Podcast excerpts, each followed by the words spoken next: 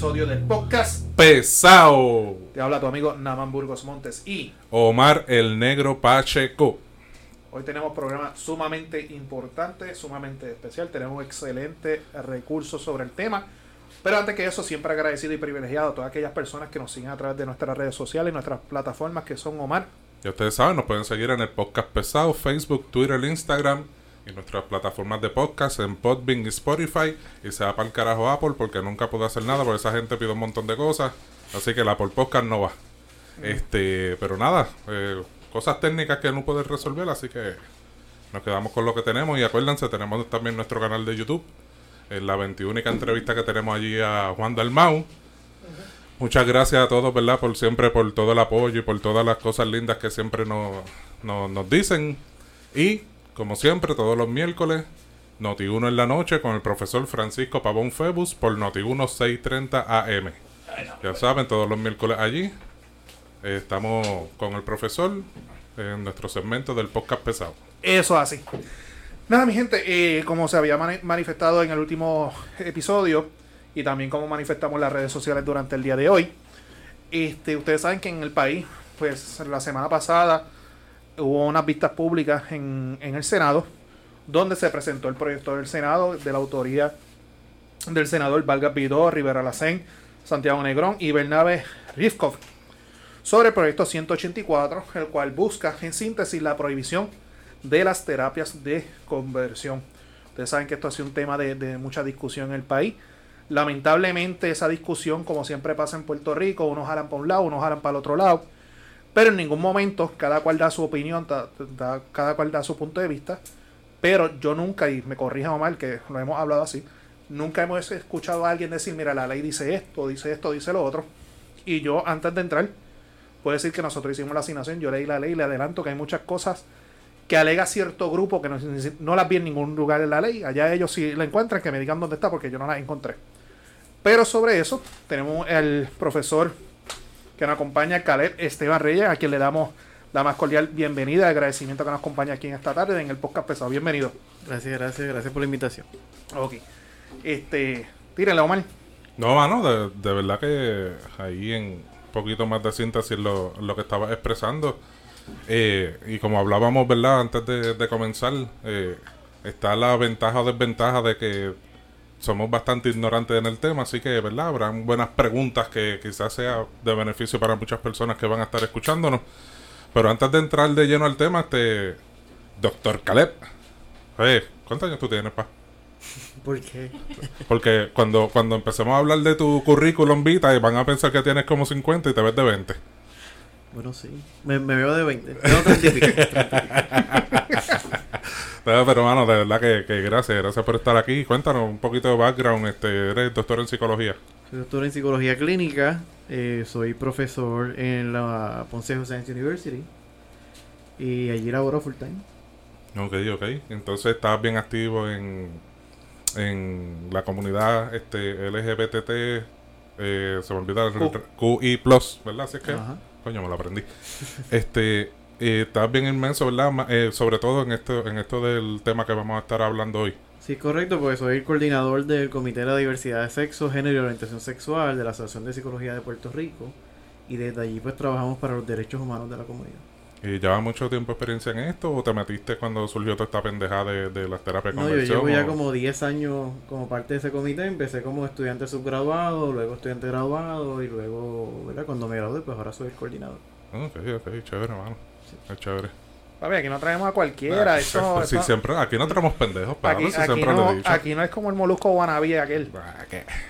Ok, y algo bien importante, obviamente todavía nosotros no estamos traba- trabajando con visuales, pero las personas que, obviamente las personas que tienen Facebook eso pueden buscar la, la live que hizo el Senado de Puerto Rico sobre las vistas públicas. El profesor fue el que estuvo ahí y literalmente puso a, a la senadora Rodríguez Bebe, no la dejó con la última palabra, sino que él dijo, hay una parte que me gustó que él dijo, yo le puedo contestar. Porque ya le había terminado el turno, pero Rodríguez Bebé trató de servirse con la cuchara grande y de la última, yo, yo le voy a contestar a esta, dame un brequecito y se la tiró de tres. Este, nada, este, vamos, nosotros circulamos en las redes para que nos hicieran llegar ciertas preguntas. Tenemos una aquí, obviamente, este, vamos a hacer esto lo más neutral que se pueda, pero con fines de orientar a nuestros pesaditos y nuestras pesaditas. ¿Qué son las terapias de este? Le dicen terapias de, de, de, De conversión. de conversión, pero en la vista pública tú hiciste, que tú hiciste una solicitud, me acuerdo, que, que se corrigiera una, una definición. O sea, No, no. Lo que, lo que se pidió fue que se añadiera personas a la parte de... Solamente dice que le aplica a entidades y le aplica a profesionales. Entonces lo que se pidió fue que se añadiera personas. Ya que hay personas que no son entidades y tampoco son profesionales porque no están licenciadas en el Estado. Así que hay personas que, como quiera, aunque no tengan ninguna profesión, llevan a cabo terapias y llevan a cabo este tipo de prácticas. Pero va- vamos. ¿qué son las terapias? Gracias. eh, eh, a eso quiero ir. Que ¿Qué, agarró a habichuela. qué- qué son las terapias de conversión? ¿De, de dónde surge? ¿De dónde viene? ¿Qué, qué- quién la promociona? ¿Quién la hace? Eh, Mira, tiene varios nombres. Le- por ahí le llaman terapias de conversión, le llaman terapias reparativas, hay personas que le llaman terapia ex-gay. eh, y en la, la televisión hace poco una persona se refirió a estas prácticas como terapia bíblica. ¿verdad? Donde esta persona dijo, pues, Puedes decir el nombre, aquí nosotros no, no, No, no, no no me tenemos auspiciadores todavía. no me acuerdo el nombre, pero esta persona pues dijo, mira, yo lo que, le, ¿verdad? Mis terapias consisten en dejarle saber a esta persona que la homosexualidad es pecado, que va para el infierno, así que para salvarle del infierno, pues yo lo que hago es hacer una terapia para que esta persona se salve. Así que...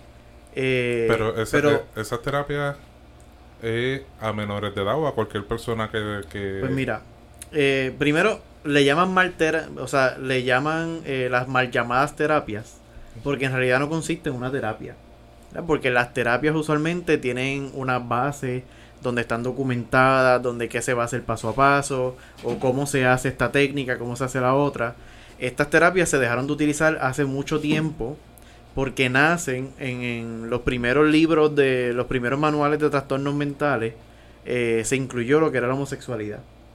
Cuando este manual en su tercera edición pasa a ser un manual estadístico, ya que en esos tiempos había debate de que no se podía hablar de condiciones mentales si no había estadísticas e investigaciones que dijeran que ese que ese diagnóstico existía y cómo se, ¿verdad? qué síntomas tenía. Es- Estamos hablando del DCM. Estamos hablando del llamado DCM, ¿verdad? Que lleva por la quinta edición. el DCM.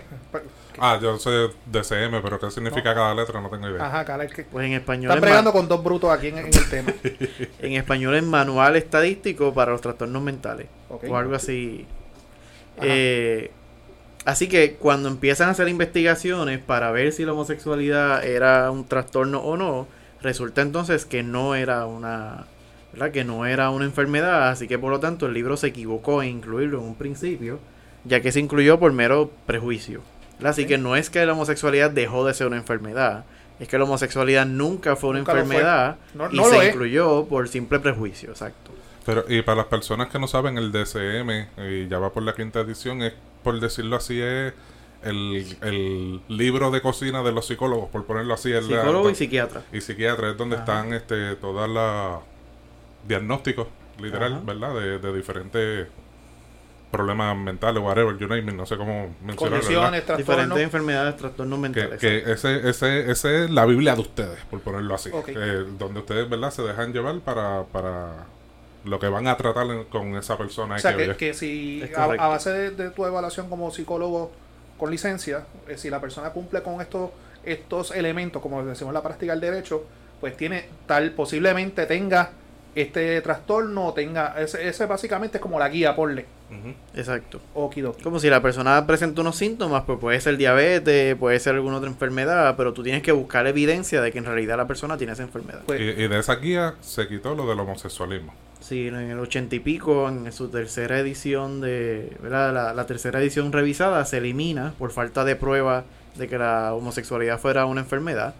Evidentemente, en ese momento donde fue una, ¿verdad? Donde se clasificaba como una enfermedad, pues se empezaron a hacer diferentes eh, prácticas para crear diferentes terapias para curar la enfermedad. ¿En qué consisten esa- eh, esas supuestas terapias?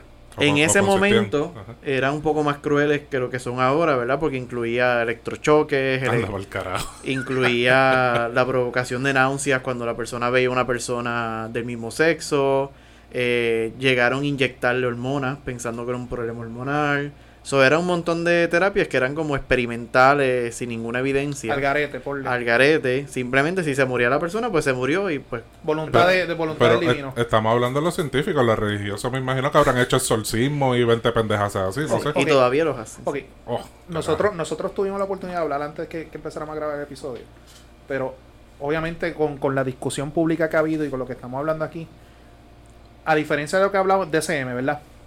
No existe un manual, un reglamento, una guía que diga las terapias de conversión son esto. O sea, no lo hay. Eh, o lo hay. Visiblemente no. O sea, ningún libro No hay un texto. de terapia. Bueno, hay textos por ahí que tú los ves como fotocopias que son de del setenta y pico que todavía andan por ahí corriendo de personas que lo utilizan. De cuando estaba en el. Pero a mi pregunta lo que va dirigida es. Que eso sea basado en evidencia, no lo es.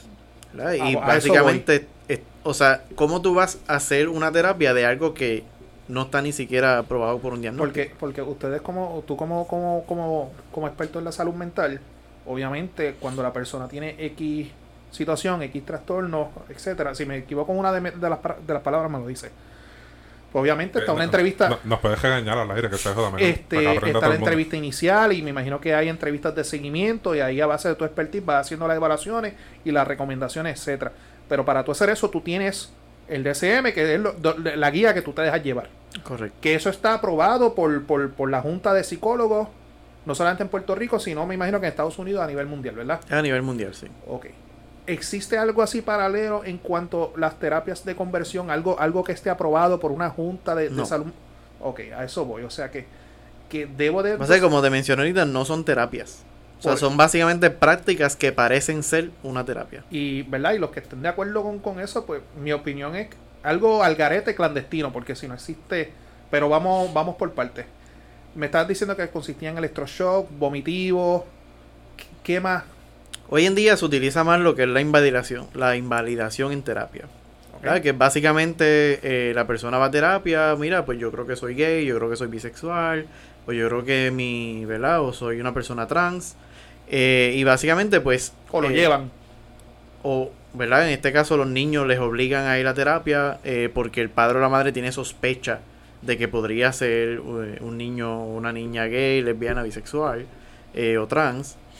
Y pues básicamente lo que se hace es empezar a invalidar a la persona, a de, ¿verdad? decirle que se supone que la persona sea heterosexual, que se supone que la identidad de, de género de la persona debe ser, ¿verdad? El género tiene que estar acorde al sexo y que no puede haber nada más de eso. Eh, así que por ahí empieza y eh, lo peligroso que está aquí es que todo ser humano, cuando va a buscar ayuda, lo que va a buscar es aceptación y validación. ¿verdad? Son como lo que nosotros llamamos microdestreza, lo más básico que se hace en terapia. Y cuando estos clientes lo que encuentran es invalidación, lo que encuentran es que ni este personal de ayuda que yo fui a buscar me ayuda y me cree quién soy y no me quiere ayudar a, ¿verdad? a, a quererme como realmente soy, pues esto empieza a crear más sintomatología psicológica. Porque entonces me empieza a dar depresión, me empieza a dar ansiedad, eh, me- ¿verdad? Y me lleva a un estado que he encontrado las investigaciones donde empiezan a aparecer las ideaciones suicidas y ahí también los intentos. Ahí, Pero, perdona, no Ajá. me- pero eh, eh, te escuché y te entendí perfectamente, pero entonces, de lo que tú me estás hablando, eso lo están haciendo personas no cualificadas para hacerlo, porque yo no visualizo a un psicólogo invalidando a nadie. Bueno, pues como pudiste Digo, ver siempre, en las siempre, vistas, siempre hay uno que otro Ajá. cabrón. y- como pudiste pero- ver en las vistas, hubo dos psicólogas licenciadas por el Estado que dijeron que ellas estaban a favor de las terapias reparativas. obviamente hay que ver el background de ella. Ajá, Claro, ambas tienen un background religioso, Ajá. pero eh, nuestro código de ética es a, eso, claro a eso iba. en que la religión no se mezcla con la terapia. Ya, Tú sí puedes utilizar la, la, la religión de la persona en la terapia siempre que sea para bien. Pero no imponer la tuya como no imponer la tuya y mucho menos utilizar técnicas religiosas dentro de la terapia porque tú estás allí para dar terapia, no te están pagando para utilizar técnicas Por, religiosas. por- que No. ninguna está por basada eso en... no son en porque evidencia. no existe un manual, no existe nada que esté validado entonces por, por, por, por la Junta, por la asociación, etcétera, que valide o certifique que, que esto es o sea, de- con buena intención, o sea, que, que, que, o sea, no, no cumple con los, o sea, por ejemplo, nosotros en la abogacía tenemos unos cánones éticos de profesión, que nosotros nos regimos por eso. En lo, el- ustedes en la práctica como psicólogos tienen su, su, su, su- su- El código de ética. el, ah, el código de est- estas terapias de, de conversión chocan con, con, con el código de ética de, de su Chocan como con cinco cánones de ética. con cuáles de ellos Bueno, no me lo sé de memoria, No, ¿verdad? Pero no yo, yo, yo me sé que existen 38 en mi práctica y, y, y trato de no violar lo Eh, que voy a decir. Para que los entiendan, por ejemplo, hay uno que dice que si la terapia no está basada en evidencia, no se puede utilizar, ¿verdad? Porque no podemos ir a terapia a inventar. Tenemos que utilizar técnicas que haya, que las investigaciones hayan encontrado que funciona. Eh, y ya, por ejemplo, las terapias reparativas han encontrado que no funcionan, que al contrario, la persona sale suicida. Así que entonces ya rompe con ese código, ¿verdad? También eh, que las personas, ¿verdad? Dentro de la te- del proceso de terapia, trabajamos para los derechos humanos. Y aquí, ¿verdad? Estamos hablando de un proceso que básicamente se ha catalogado por la Organización Mundial de la Salud como un proceso de tortura. Así que eh, el llevar a cabo estas prácticas, o sea, llevar a cabo tortura dentro de terapia, rompe con el canon, ¿verdad? Que, que básicamente menciona que tenemos que dejarnos llevar por los derechos humanos. eh, y la psicoterapia está basada para el bienestar de la persona. So, si sabemos que algo va a causarle daño a una persona, ¿por qué utilizarlo dentro del proceso de terapia?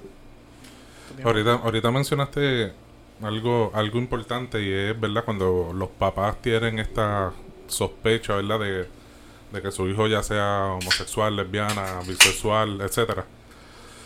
Y, ¿verdad? Dentro de su preocupación, ¿verdad? Intentan buscarle como que esa ayuda, pero cuando ya son estos menores que están en una capacidad ya más de, un poquito más de madurez, adolescencia por adolescencia, 14, 18 años, y son ellos los que buscan la ayuda. Porque debe haberla, debe haber estos niños, ¿verdad? Que tengan esa miedo, inseguridad de salir del closet, de la, whatever. la crianza de ellos No, definitivamente, y la confianza con sus papás en decírselo y eso. Este, ¿cómo, cómo entonces, entiendo, ¿verdad? Que sería lo mismo, entonces, ¿verdad? Se, se podría llevar a, a, a donde un psicólogo, whatever, para la ayuda, pero entonces entraríamos a lo que estaba hablando, que es para validación y ayudarlo a encontrarse como persona, ¿no? Sí. Por ejemplo, algo que escuchaban mucho por ahí es que el padre y la madre no le pueden quitar el derecho a buscar ayuda para su hijo o su hija. Esta ley no le quita el derecho a nadie para buscar ayuda a nadie. importante. Eh, si un padre o una madre tiene sospecha de que su hijo o hija menor de edad puede ser gay, lesbiano, bisexual o trans, no deben llevar a su hijo o su hija a buscar ayuda porque esa persona no tiene nada malo. Ah, El- pero quien si- tiene si que ir a terapia es la lo- madre y el padre. No, definitivo, pero si el hijo lo solicita, ¿verdad? Pues se le puede pero, dar la mano en pero eso. voy ahora. Por, por eso Sí. te, te hice el comentario, ¿verdad? Y perdona que interrumpa sobre la crianza, porque puede ser que papá y mamá no se, de una forma directa no se lo digan, pero la forma de la crianza que, lo, tú sabes, como que los nenes con los nenes, las nenas con las nenas, o sea, no, no fue que, que- que- no es una, cría- una crianza conservadora. O sea, y que él tenga solamente que en su desarrollo, cuando él llega a un punto que su orientación sea X, diga, oh, esto está malo, pues está malo según la crianza que le dieron a él. Sí, pero no, no, no quiero llevarlo por el lado negativo tampoco. A lo mejor ese menor está bien seguro de lo que está sintiendo, pero a lo mejor necesita, ¿verdad? Que alguien lo valide, como esa gran palabra que siempre he aprendido con, con Bárbara, ¿verdad? Eh, validación, validación. Este. Pienso yo que a lo mejor un menor sí lo necesita, ¿me entiendes? Digo, y, y no estoy, no lo estoy diciendo de que el menor hable con su papá pa- o su mamá para pedirle ayuda porque se siente así o basado y tiene inseguridad y llevarlo a una terapia de conversión, no, este, o sea, llevarlo a donde es y como es, es, es mi, es mi punto, mi línea. Pues te iba a explicar como que por etapa de desarrollo. Ok. ¿verdad? Porque, por ejemplo, si son niños o niñas y este niño o niña no, no parece tener ningún problema, eh, que simplemente el, el padre, ¿verdad? El padre o la madre es usualmente el que tiene el problema porque no quiere que su hijo sea eh, homosexual, bisexual eh, o trans, eh, pues quien busca ayuda en ese caso supone que sea la madre y el padre para asesorarse qué hago con esta persona, ¿verdad? Que, ¿verdad? ¿Cómo lo valido o lo que fuera? Si el niño o la niña pues está teniendo problemas de bullying o está teniendo problemas de que no, ¿verdad? Quiere saber, eh, pues mira mami, yo creo que me gustan los nenes que y la mamá quiere ver, ¿verdad? Quiere que otra persona vea con eso, pues lo puede llevar. Y sí hay eh, evidencia científica y ¿verdad? tratamientos que se utilizan con eso, que son terapias de validación, ¿verdad? lo que se llaman modelos afirmativos. En sí los modelos afirmativos no es una terapia como tal, porque a la orientación sexual diversa y la identidad de género diversa no ser un diagnóstico, pues no va a haber un tratamiento para eso. No existen tratamientos para algo que no es enfermedad. Pero sí hay modelos que se integran a terapia para entonces trabajar cuál sería el problema aquí, que posiblemente no sea que el niño o la niña tenga una orientación sexual diferente, sino es cómo las personas ven esa orientación, que se burlan, que le rechazan y lo que sea. Igual en la adolescencia, si es el adolescente o la adolescente la que busca ayuda, pues no hay ningún problema con eso, ¿verdad? La ley no dice que las personas LGBT ahora no pueden buscar ayuda. Lo que dice es que se le tiene que dar la ayuda que mencionan los estándares, que mencionan las terapias, que mencionan los cánones, que es la que deben tener, ¿verdad? Que es una terapia de validación. No, claro, a lo mejor ese menor, pienso yo ahora, ¿verdad? Que quizás está en un estado de, de ansiedad o estrés o no sé, o depresión, este, ¿verdad? De, de por, esa no tanto el bullying, quizás está personal, porque está pensando en papi y mami que van a pensar cuando yo le diga que soy gay y entra en un estado de, depresión cabrón. Yo digo, yo trato de ponerme en sus zapatos, ¿verdad? Este y, y, y dentro de, de esto que estamos hablando hoy, pues más que nada, ¿verdad? Que la gente se puede llevar esa información de que hay ayuda y hay solución, ¿me entiendes? Primero que nada, aceptación de, de, entrar en un proceso de, de una preferencia que tenga su hijo o hija, claro, una orientación. Este, pero sí, sí, se, necesita ayuda profesional ahí con la capacidad para hacerlo. Esta, esta, esta, ajá, eh, me estabas diciendo pues, que me fui, que tengo una pregunta por acá. Eh, el proceso.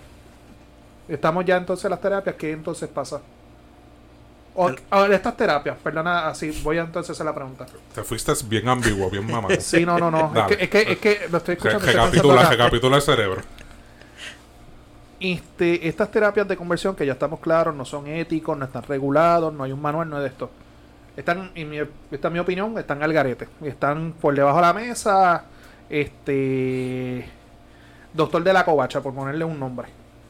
¿Qué efectos se han probado científicamente? Que existe evidencia de, estas terapias que, han causado, si han habido, porque en las vistas públicas vi y en la, en la prensa he visto que hay personas que han sido víctimas de, estas terapias de conversión y se oponen completamente y hay otras que dicen, mira, yo la recibí y yo estoy bien, pero yo leí el proyecto de ley, leí la exposición de motivos y ya mismo vamos a entrar en el área legal, pero según su expertise, según los estudios, ¿qué, ¿cuáles son los efectos de, estas terapias de conversión? Sí, según los estudios, pues como les había mencionado ahorita, eh, causan más depresión de la que usualmente van las personas a terapia, más ansiedad, sentimiento de culpa. Estas personas se tienden a aislar, ¿verdad? Porque dicen, pues si el mío profesional piensa que yo soy una persona, ¿verdad? Por decirlo así, anormal, eh, nadie me va a querer, ¿verdad? nadie me va a querer ayudar. Eh, y pues lo que sí ha encontrado es que hay un alto eh, porcentaje de ideación y intento suicida. Así que no estamos diciendo pues simplemente por le da una tristeza, sino que la persona piensa en quitarse la vida. Y en Estados Unidos vemos casos casi mensuales eh, de niños y niñas que debido a su orientación sexual o identidad de género se quitan la vida. Eh, así que ninguna terapia psicológica eh, hasta el momento ha encontrado que tenga estos efectos. Todo lo contrario, busca que, no pase eso. lo, peor que puede pasar en una terapia es que la persona se quede igual. Eso es lo peor. Así que imagínate que una terapia psicológica te, te, ¿verdad? te lleve a estar peor psicológicamente luego de la terapia. Eso sería como un abogado que, que de la primera sesión te metan preso cuando tú eras inocente pasa en el primer caso. pasa en el primer caso. Bueno, tengo que tirarte paréntesis. ¿Viste el meme del abogado ese, mi primer caso, y a mi cliente le dieron 30 años? Cabrón, eso era real. Yo no sé. No, yo, yo, después hablo de lo, No, pero yo. Fíjate, yo, yo no tengo. Yo lo que tengo son gente que hemos hecho preacuerdos, etcétera, pero que me han sentenciado a la cárcel ninguno. Qué bueno, muy bien. Está, está invisto, pa. Ok, tenemos suicidio, tenemos depresión, me imagino que uso de alcohol y sustancias controladas, porque va de la mano con, la depresión. Algo más. Por eso, y, perdóname, doctor, por, eso yo hacía énfasis, hincapié en lo que les mencioné de, de, buscar la ayuda correcta, porque mira ahora mismo entonces el ejemplo que el doctor nos da. Sufren todas estas pendejadas de depresión, ansiedad, y you name it, todo van al lugar equivocado, que sería en este caso pues, las terapias de conversión, y terminan hasta peor. Pues no, mano, hay que buscarle el camino correcto. Sí, te quería hablar del otro lado que también me preguntaste. Ajá. Eh, primero, por ejemplo, en el, en el proyecto que hubo antes, que fue en la Cámara, que hizo Tata Charbonnier, también llevaron una persona, Tititapa, tititata casi presa. Ajá. este, también llevaron una persona eh, que mencionó que había tenido re- terapia reparativa y se había curado y tenía hasta siete hijos con su esposa. ¿verdad? Pero lo más eh, irónico de, este caso fue que luego la persona termina llorando y termina diciendo que todavía tenía que trabajar con sus pensamientos diariamente. ¿verdad? Así que básicamente él al final lo que dijo fue yo no me he curado entonces de nada. ¿verdad? Porque aparentemente no hay nada que curar.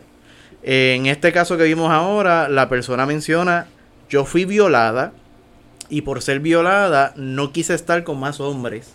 Así que por lo tanto empecé a estar con mujeres. Y entre las cosas que menciona también es que ahora puede vivir una vida feliz abstinente. El que tú no dejes de tener sexo no te cambia la orientación sexual. Y el que evidentemente tú empieces a estar con mujeres porque tuviste una violación, eso no significa, ¿verdad? Significa que la persona sí tenía atracción hacia hombres. Así que mínimo la persona era bisexual o lo que sea. Así que eh, parten del discurso de que esto es algo que la persona escoge. Y ya las investigaciones han demostrado que tanto la orientación sexual como la identidad de género no es algo que se escoge. Es algo con lo que se nace. Así que muchas veces, como podemos entender, es por ejemplo hablando de raza. Las personas dicen, bueno, es que la persona LGBT, si van a un psicólogo y quieren cambiar, pues tienen el derecho a cambiar. Pues entonces, si una persona de raza negra va a buscar ayuda y le dice, mira, terapeuta, yo quiero dejar de ser negro. Yo quiero que aquí en terapia yo salga como un hombre blanco para poder tener privilegio, para que me dejen de llamar negro en la calle y no sé qué. Pues el psicólogo o la psicóloga se supone que entonces haga eso. O le diga, mira, lo que pasa es que tú estás pasando por un proceso de donde te discriminan por tu raza, pues hay que trabajar en que tú estés orgulloso con tu raza, ¿verdad? Y utilices tu raza a manera de empoderarte, eh, ¿verdad? Que no por tu raza significa que tú estás destinado a, ¿verdad? A tener Eres menos, menos- economía o lo que menos sea. por- O eres menos persona. ¿verdad? Así que es básicamente lo mismo, eh, eh, pero cambiamos la, la raza pero- por, pero- por orientación sexual o identidad ese de ejemplo, género. por más sencillo que se- sea, el ejemplo está cabrón. Pues claro, papi, si ese es el mapodo, el negro. No, no, no. El Ah, no. ejemplo, el Ajá, ejemplo, ok, ok. de en vez de hablar sobre la orientación, sobre la raza. O Claro, sea, sí, sí. no la puedes Sí, sí. cambiar, es lo que es, punto y se acabó. Y tú puedes darte tratamientos para blanquearte la piel. Porque, por ejemplo, Michael Jackson, eh, Sammy entre otros jugadores de pelota, eh, dejaron de ser ellos, dejaron de, de ser negros o dejaron, ¿verdad?, de tener ese prejuicio con que las personas lo veían. No. No. No, al final de cuentas le hacen una prueba de. ADN y ese siempre ejemplo, va a estar... ese ejemplo lo voy a apuntar. Me gustó. Este. Sobre las. te- oh, yo, hay que decir las cosas como son. Puer- Dios sabe lo que hace. Gracias a Dios que Puerto Rico es 100 por 35 y nos creemos la jodienda del mundo. Imagínate si nosotros fuéramos Más grande. más grandes y nos creemos el centro del universo. Además, eh, yo sé que esta discusión se dio el cuatrenio pasado, se está dando este cuatrenio, pero esta discusión se está dando en Estados Unidos. ¿Y dónde en Estados Unidos, al día de hoy que estamos grabando, se ha prohibido estas terapias? Bueno, hasta el momento en tres estados, eh, también en Washington DC, ¿verdad?, Tres. que es la capital. Trece. 13, 13. Ah, 13. ok. tres estados y que yo conozca como 15 países, incluyendo Ecuador, Argentina, eh, entre otros países de Latinoamérica y Europa, han prohibido las terapias reparativas. Así que, gente, escuchen. Gente, escuchen. Sí, bueno. que no tengo por aquí de las Sí. preguntas. ¿Qué opciones tienen las personas LGBT este, Q en, en las terapias? Pues como les había dicho ahorita, no es que las personas ahora no puedan llevar a sus hijos eh, o no, ¿verdad? Si la persona de la comunidad no puede ir a terapia. ¿Verdad? Lo que se pretende es que entonces se den las terapias correctas. Así que la terapia no es eh, necesariamente en cuanto a la orientación sexual o identidad de género, sino que la terapia va a ir a los síntomas. ¿verdad? Si la persona por ser gay le hacen bullying, entonces viene con depresión, eh, viene con mucho estrés y lo que sea, pues lo que se trabaja entonces esas consecuencias de vivir en una sociedad homofóbica y transfóbica. ¿Verdad? Así que básicamente utilizamos modelos para trabajar la sintomatología que se tiene en la persona y así entonces eh, se hace un trabajo ético ¿verdad? Y se continúa la psicología con su propósito, que es que la persona mejore en terapia. Siendo un poquito abogado del diablo, ¿verdad? Para, para tocar el otro lado de los que apoyan este tipo de, de terapia. He visto está tus comentarios de que yo decido lo que hago con mis hijos, yo decido dónde los llevo, yo decido qué ropa se ponen, qué comen, cuándo se bañan, cuándo se duermen. Eh, esta ley no le... a- a- aunque entiendo, ¿verdad? Ok, déjame ir al grano. Es- Esta ley no le quita la oportunidad a esos padres de hacer con sus hijos lo que quieran, entre comillas, en el sentido de llevarlo donde ellos entiendan que pueden ayudarlo. Bueno, el Estado tiene la potestad de meterse en esa potestad cuando se trata de algo que vaya a ocasionar daño, eh, incluyendo maltrato. Sí, pues el, el Estado, el Estado, y abundando un poquito en lo que menciona, el Estado es el que provee, ¿verdad? Para, para ayudar a los menores. eh, Como por parte de ejemplo, la salud ley- pública como parte de la país. salud pública, la ley de maltrato de menores, etcétera, etcétera. Ellos también son responsables de, de los menores, no solamente usted como padre. Exacto. Continúa. Así que usted no puede decir, no, a mi hijo le doy yo, porque me da la gana, y porque sí usted lo puede hacer, pero el Estado tiene toda la potestad de ir a su casa y quitarle al hijo porque usted lo lo está maltratando. ¿verdad? Porque el Estado determinó que el maltrato no es una forma de disciplina. Eh, igualmente, ¿verdad? Eh, por ejemplo, vemos en otros países, que en Puerto Rico, que yo sepa, no pasa, eh, donde se le estirpa el clítoris a las niñas como parte de la religión. ¿Verdad? Eso la eh, Organización Mundial de la Salud ha establecido que todo lo que sea maltrato, cruel y lo que sea, no va por encima de la religión y la patria potestad. Así que usted sí puede hacer lo que quiera con su hijo siempre y cuando no entre en el maltrato y no, no entre en crueldad o lo que sea, ¿verdad? No entre en causarle mal a este niño o a esta niña. Eh, y el Estado sí tiene la potestad, ¿verdad? Y, y aquí nos puede hablar el abogado eh, de, de Pero- hasta dónde, cuál es la raya de que el Estado puede estar ahí o no. Yo, antes, ah, como dije al principio de- de- del, de- del episodio, yo he notado que, que mucha gente jalan para la izquierda, jalan para la derecha al final del día, y me recuerda esto mucho cuando el debate del nuevo Código Civil. Que me acuerdo que Lugaro hizo un live que nos dijo dinosaurio, nos dijo 20.000 cosas, y mucha gente hablaba, y al final del día, cuando tú te sentabas a leer la ley, la ley no decía nada de lo que la gente está diciendo. Este, yo hice la asignación, Omar hizo la asignación, y leímos el proyecto del Senado 184. By the way, amigo que amiga que me está escuchando, lo que tiene son 16 páginas. Búscalo en Google, en el PDF, como yo hice, descárgalo y bájalo. Como dije también al principio de- del programa, me sorprendió que muchas de los planteamientos o fundamentos que están usando los grupos conservadores que se están oponiendo a esta medida, honestamente en este proyecto de ley yo no las encontré en ningún lugar. Y el profesor aquí nos ha arrojado luz algo bien importante que la gente no está discutiendo, porque aquí esto se ha convertido en algo de la iglesia, si a favor, si en contra. Ya múltiples sectores de la iglesia se han expresado que están hasta en contra de estas terapias de conversión. O sea, perdón la expresión, no sé cuál es la, la- de seguir jodiendo, de, de estar llevando la contraria.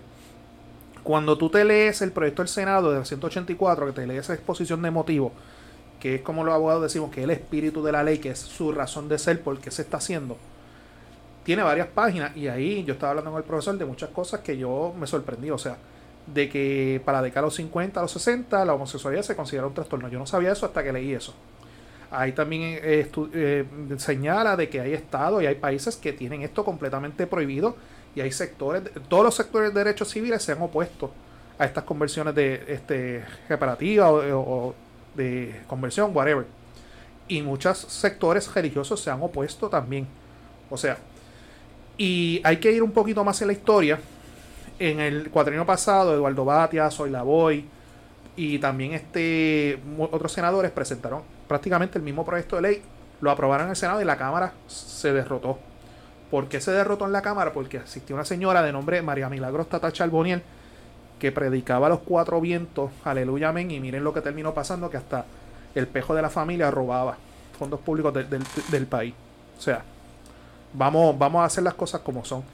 Y cuando se oponen, que nosotros descargamos el informe de la Comisión de los Jurídicos, que by the way, yo no sé cómo rayos a ella le dieron la Comisión de los Jurídicos cuando ella tiene dos INRE.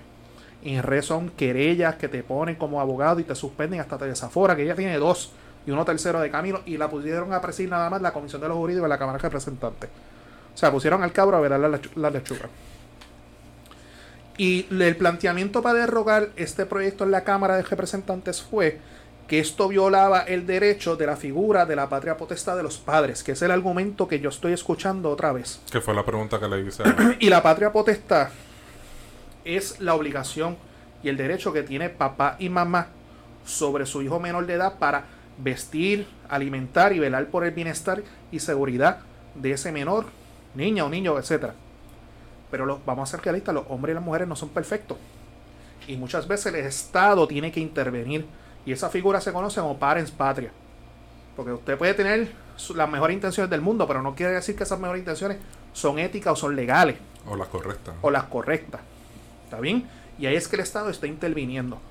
Algo que me llama mucho la atención de este proyecto es que el, profesor aquí nos ha arrojado luces que estas terapias no están reguladas. Si tú tanto te importan estas terapias, ¿por qué tú no presentaste un proyecto para legalizarlas? Para regularlas. Porque el profesor aquí nos ha ilustrado que esto entra en conflicto con lo, con lo ético de la profesión. ¿Está bien?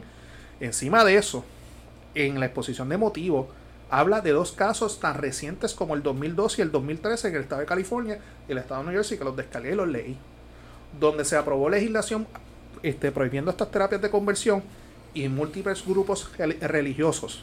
Porque no entiendo por qué es que quieren hacer esto un inicio religioso, y a eso voy ya mismito sobre eso.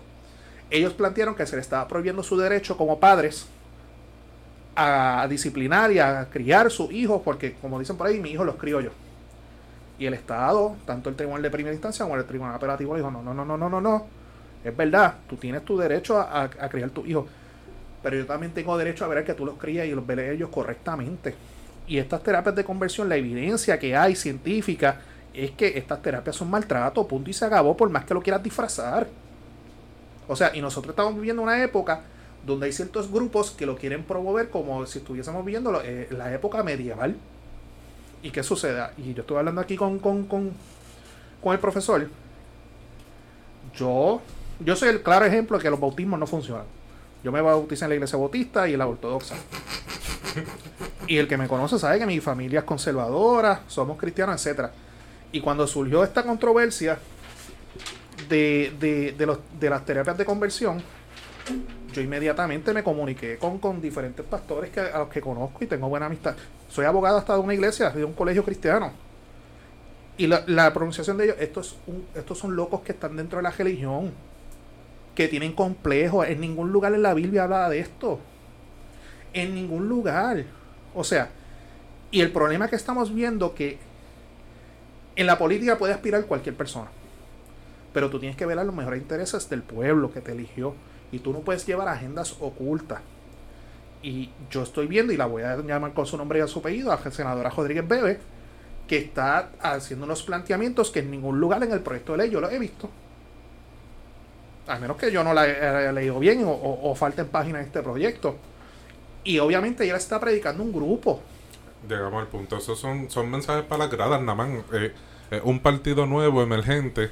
Que- y con esto cierro. Si las terapias de conversión son buenas, presenta un proyecto de ley para legalizarla. Porque lo que está buscando este proyecto es enmendar la ley 408, que es la ley de salud mental en Puerto Rico, y la ley 246, que es la, ley de seguridad y bienestar de los menores de Puerto Rico, que es que se consigue la orden de protección de los menores, remoción de custodia, etcétera. Si, si las terapias de conversión son tan buenas como tú dices, pues puñeta, presenta un proyecto de ley para legalizarla. Es que esos son para las gradas, nada más. ¿Tú sabes cómo brega la política, cabrón? Eh, eh, eso, como te decía, un partido emergente. Y soy cristiano. una mujer, una mujer que tenlo por seguro va a correr, correr para la gobernación. Este no es el tema hoy, estamos hablando, pero lo hablamos, lo hablamos no hace mucho. Esa mujer va para la gobernación por el partido Proyecto Dignidad. Y está haciendo Y campaña está desde tirando para las gradas. Eh, esa es la única explicación lógica que yo le veo a todo esta mierdero. Que están haciendo ellos. Porque aquí lo que nos está explicando el, doctor, el profesor, está totalmente claro. Que aquí no hay más nada que buscar. La, la ley, la ley, la- las reglas de la medicina o la psicología, psicología son las reglas. Y se siguen. Pero mientras sigan con este mismo pirijala, simplemente por agradarle a su grupo de electores, conservadores, ultraderechistas, porque no le veo otra explicación, pues vamos a seguir en este entuerto. De hecho, lo, lo primero es que tenemos que legislar con separación iglesia y Estado. Amén. ¿verdad? Si se fijan en las gradas, quienes estaban en contra del proyecto eran personas y los argumentos eran religiosos. ¿verdad? Así que básicamente ninguno era válido. Porque no se pueden traer asuntos religiosos a lo que son las leyes del Estado. Y lo que están trayendo y perdón, no está en el proyecto. Y no está en el proyecto No para el colmo lo que traen. ¿verdad? Mucha Porque gente en dice que esto no pasa. En ningún lugar yo he visto lo de las hormonas aquí. No, no está. ¿Qué de la hormona que es eso? Que se inyectan hormonas, que se Ah, ok. etcétera. En ningún lugar yo lo he visto. Esas son teorías de conspiración que se hacen para crear preocupación en otras personas, para que se muevan y no es cierto. ¿verdad? Como mencionaste, si se leen el proyecto van a ver eh, que el proceso hormonal que se dan a niños y niñas trans, de hecho es un proceso que está regulado médicamente y evidentemente sin el consentimiento de ambos padres, eso no se hace. ¿verdad? Eso no, esta ley no tiene nada que ver con eso. Eh, lo otro es que mucha gente dice que esto no pasa. Claro, como ellos no lo han visto, como ellos no han pasado por eso, pues es fácil eh, invisibilizarlo. Pero esa es otra manera de hacer que no se haga algo cuando invisibilizamos algo. Y de hecho el Estado, como quiera, si no pasara, el Estado también podría hacerlo para prevención. Ya que esto, esta barbaridad no pasa aquí, pues vamos a evitar que como quiera comience. ¿Verdad? Es como el COVID. ¿Qué pasó con el COVID? El secretario de salud en ese momento dijo, es allá, eso". imposible que el COVID llegue a Puerto Rico, así que no vamos a hacer nada. De China ¿Y no viajan pasó? para Puerto Rico. Cabrón. ¿Y qué pasó? Llegó el COVID a Puerto Rico. sí, yo creo que nosotros somos el país que más pide por Wish.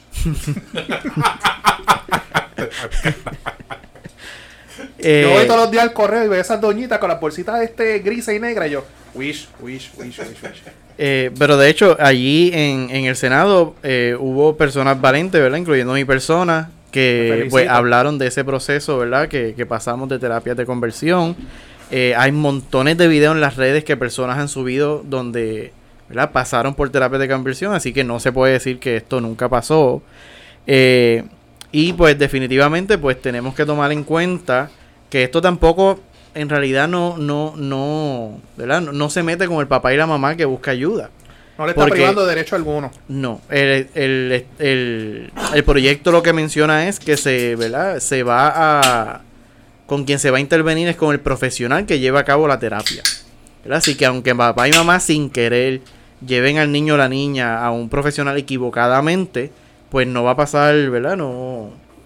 Quien sería castigado sería el profesional que ofrezca la terapia, no necesariamente papá y mamá por buscar ayuda.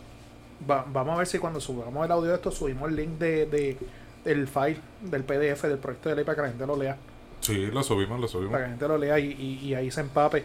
Este, ¿Alguna otra pregunta? Sí, me habían mencionado que hay personas que han escuchado lo de disforia de género y no saben lo que es. ¿Qué es eso? Mira, disforia de género no es lo mismo que una persona ser transgénero o una persona ser no binaria. Muchas personas piensan que las personas trans y las personas no binarias son parte de un diagnóstico que está en el DSM y eso no es así.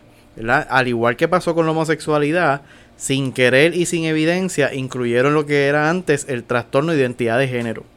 Este trastorno fue eliminado porque no había evidencia científica de que ser trans o ser no binario eh, es una condición, es una enfermedad.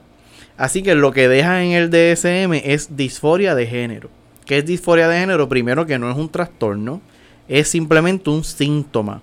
Y lo dejan porque las personas trans y de no binario que usualmente van a buscar ayuda, pues para que puedan tener un, eh, ¿verdad? alguna cláusula para que el plan médico le pague el diagnóstico de, ¿verdad? Si, si fuera ansiedad que le causa esta transición, si fuera depresión, si fuera lo que sea. Así que disforia de género es un síntoma que le da a la persona debido a que su género no concuerda con el sexo.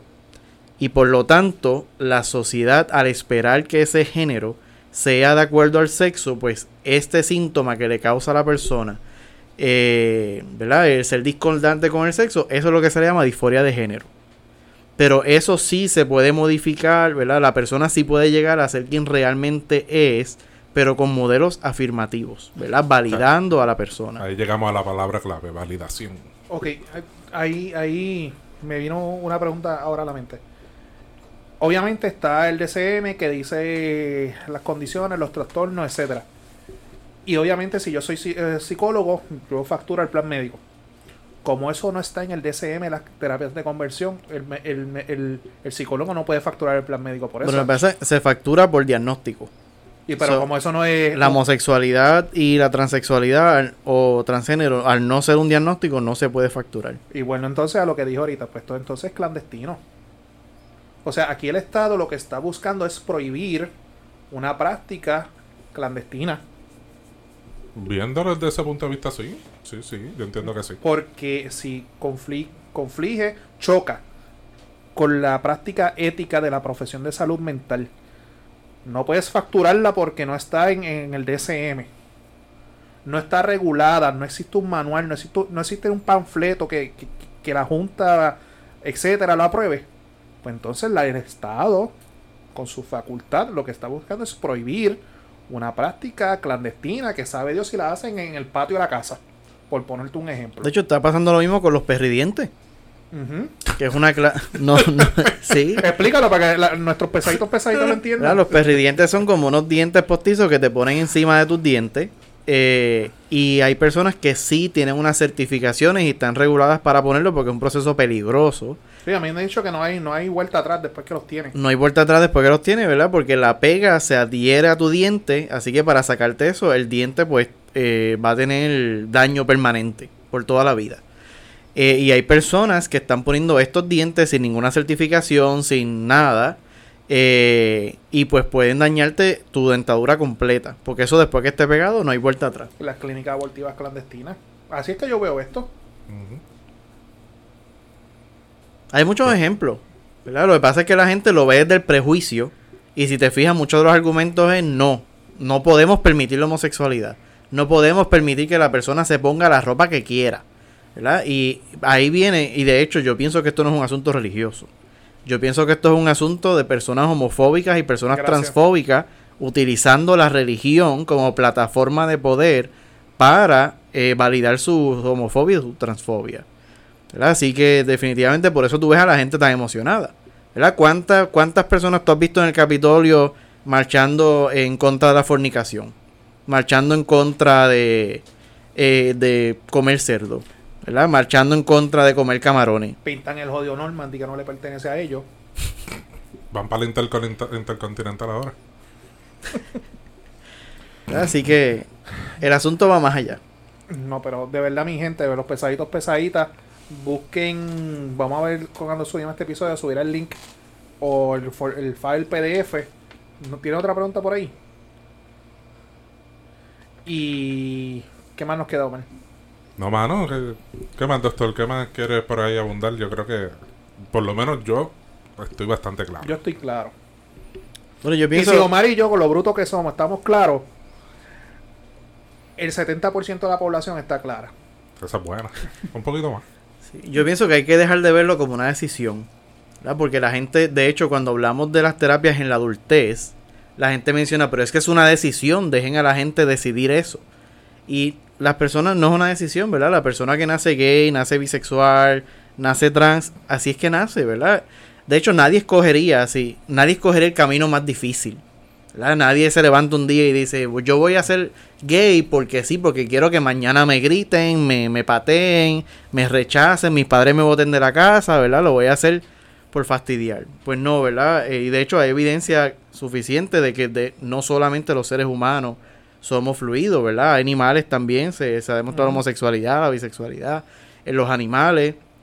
Eh, así que yo pienso que hay que entender que las personas nacen así, ¿verdad? Los otros días estaba escuchando la canción de salsa de que explica la situación de una persona que, que cambia de sexo, que dice, para lo que nace virado jamás se endereza, ¿verdad? Pues tenemos que verlo de esa manera. No es que nacemos virado, O sea, pero nacemos diferente, ¿verdad? Nacemos, eh, no todo árbol crece derecho, hay algunos árboles que cogen curvatura y, ¿verdad? Así que tenemos que partirnos de esta obsesión de que tenemos que ser iguales y de que yo solamente respeto a aquellas personas que sean iguales que yo y no voy a respetar a aquellas personas que sean diferentes y al revés, tenemos que empoderarnos de la diversidad, ¿verdad? De, de aprender de aquellas personas que sean diferentes a mí, eh, ¿verdad? Y, y si usted es una persona religiosa, ¿qué tienen todas las religiones en común?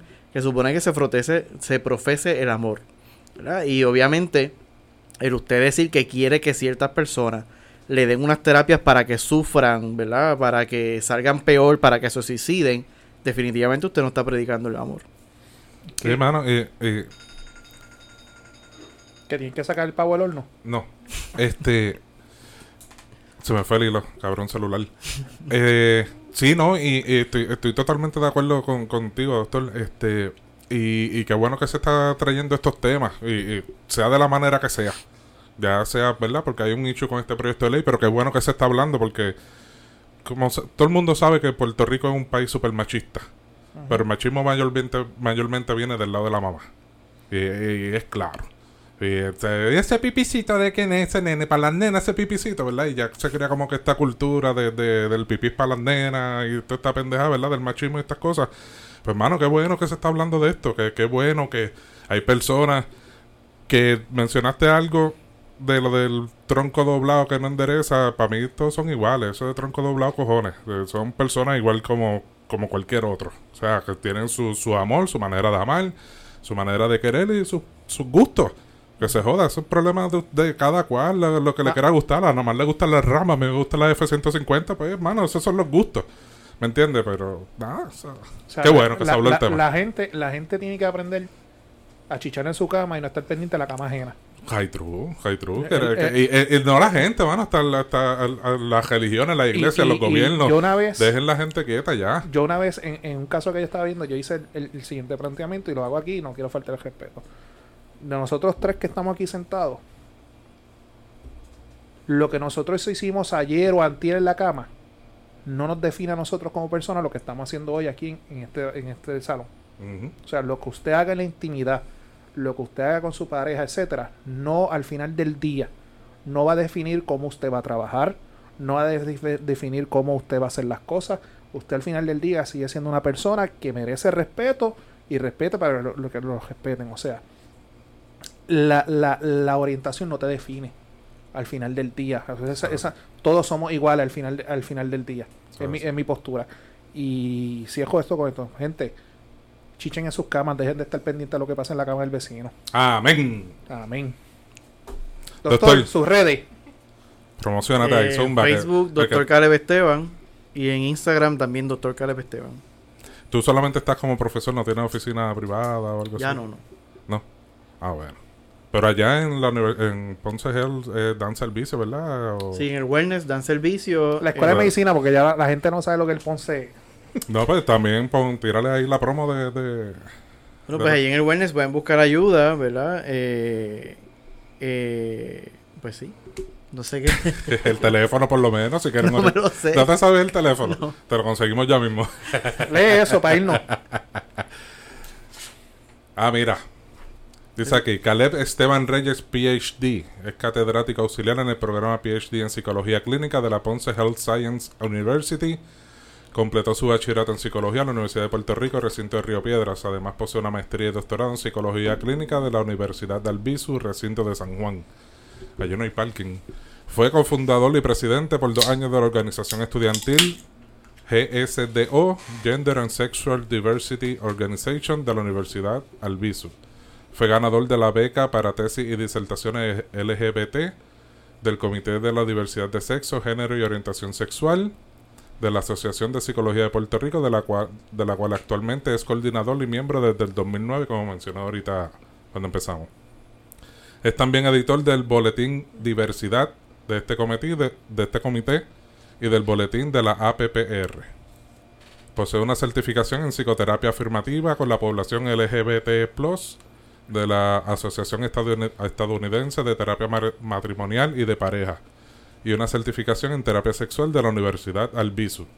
El doctor Esteban además ha trabajado en varias investigaciones en la, en la comunidad LGBTAQI+, trabajando también otros temas como el constru- constructo de género y la comunidad intersexual. Para que sepis. Para que sepas que no traemos pendejos aquí, siempre lo decimos. Traemos los caballos. Nada, mi gente, nos siguen atrás del profesor. Agradecido que haya sacado de su día libre Y día de vacaciones, de vacaciones que nos sacamos de la no, playa. estuve trabajando, hoy es miércoles todavía. Todavía, ah, ok. Ah, estaba trabajando. Pues, Bueno, doctor, de verdad que gracias. Seguro. Espero, ¿verdad? Que, Gracias a ustedes por la invitación. que siga rindiendo fruto, ¿verdad? Todo este esfuerzo que usted hace por, por la comunidad. Cuente con nosotros, lo que necesite. Este micrófono para usted está abierto. Los mensajes que quiera llevar a- a- al pueblo. Así que muchas gracias. Está en su casa, el podcast pesado. Facebook, Twitter, Instagram. Y nuestras plataformas de podcast en Podbean y Spotify. Ah, mi gente. Agradecido, una gente, nos fuimos. Bye.